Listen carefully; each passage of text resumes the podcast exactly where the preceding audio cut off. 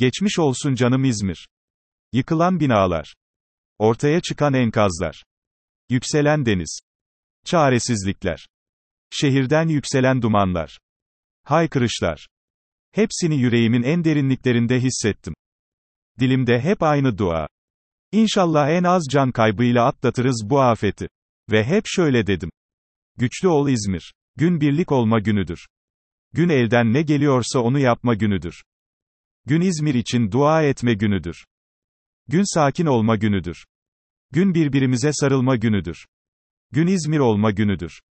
Geçmiş olsun İzmir. Canım İzmir. Haklarında küçük hükümler verdim. Muharrem İnce zor ama imkansız değil. Bölücü değil bu adam. Cumhur İttifakı'nın tam karşısında, Millet İttifakı'nın da tam içinde yer alıyor. Bu nedenle ona, bölücü demek, saçma. Yapmak istediği şey tam şu. %20'ye sıkışmış olan ve bu sıkışmışlıktan kurtulması da pek mümkün görünmeyen CHP'den kurtulmak. Kurtulabilir mi? Zor ama imkansız değil. CHP ile ilgili de bir şey söyleyeceğim. CHP, tuhaf bir sorunsal. Ne onunla oluyor ne de onsuz. Mustafa Sarıgül. Bir fantezi peşinde. Büyükşehir Başkanlığı. Olmadı. Parti kurma işi. Tutmadı. Şişli'ye dönüş projesi. Feci bir akıbette sonuçlandı. Önünde iki seçenek vardı. 1. Ya güzel günlerin tatlı hayaliyle yetinecekti. 2. Ya da sonuçsuz olacağını bile bile bir maceraya atılacaktı. İkincisini seçti. Kısacası, dikkat odağı olmak, adından söz ettirmek, ilgi çekmek, hep unutulmamak için. Bir fantezi peşinde. Ümit Özdağ. Ne galip ne mağlup. Galip mi, mağlup mu? Şu aşamada bu sorunun cevabını şöyle verebiliriz. Ne galip ne mağlup. Maç şimdilik ortada. Henüz tam olarak kaybetmiş de değil, kazanmış da. Tozu dumana kattı, tamam.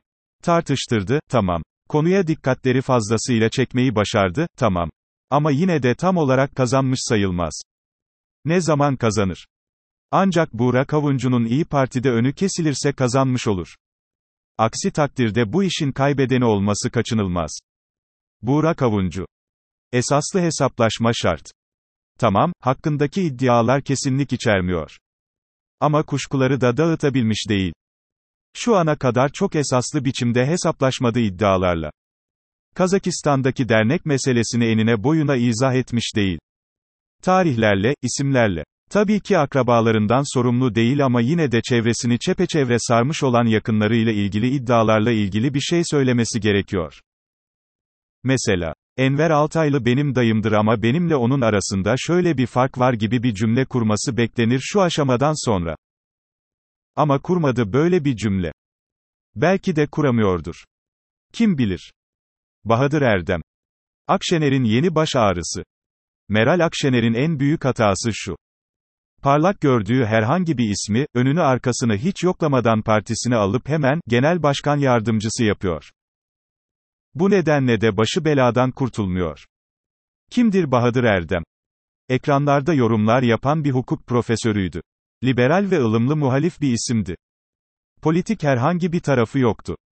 En azından aktif siyasetten anladığına dair bir işaret vermiyordu. Ekranlarda Meral Akşener'e bir iki övgü yağdırdı. Küt diye İyi Parti'nin genel başkan yardımcısı oluverdi. Sonuç. Bahadır Erdem'in Apolu, Leyla Zanalı, Fethullahlı tweetleri döküldü ortaya. Ve İyi Parti ile Meral Akşener'in yine başı ağrımakta. Benim gözümde Mesut Yılmaz'ın iki yönü. Birinci yönü. 15 Temmuz'dan sonra Türkiye'nin maruz kaldığı saldırıyı Batı'ya anlatmaya çalıştı. Çok yoğun çaba sarf etti bu konuda. Bir Alman gazetesine yazdığı makalede Batılıların 15 Temmuz'la ilgili yanılgılarını anlattı. Avusturya televizyonuna verdiği mülakatta Erdoğan'ın darbenin püskürtülmesindeki merkezi rolüne vurgu yaptı. ABD'ye gidip 15 Temmuz'un doğru anlaşılması konulu panellere katıldı. Bu hizmetleri unutulamaz. İkinci yönü. Tavlada usta olduğu söylenirdi. Bilimsel oynadığı, iyi zar attığı falan anlatılırdı. Yakaladım kendisini bir ortamda. Var mısınız? Dedim. Yazık olacak sana der gibi baktı. Ama sonunda geçti karşıma. Hayli çekişmeli bir karşılaşma oldu. Ama sonuçta yendim. 5'e 4 yendim. Çok galibiyetim vardır tavlada. Çok alışkınım yani. Buna rağmen Mesut Yılmaz'ı yenince çocuklar gibi şen olmuştum. Hey gidi hey.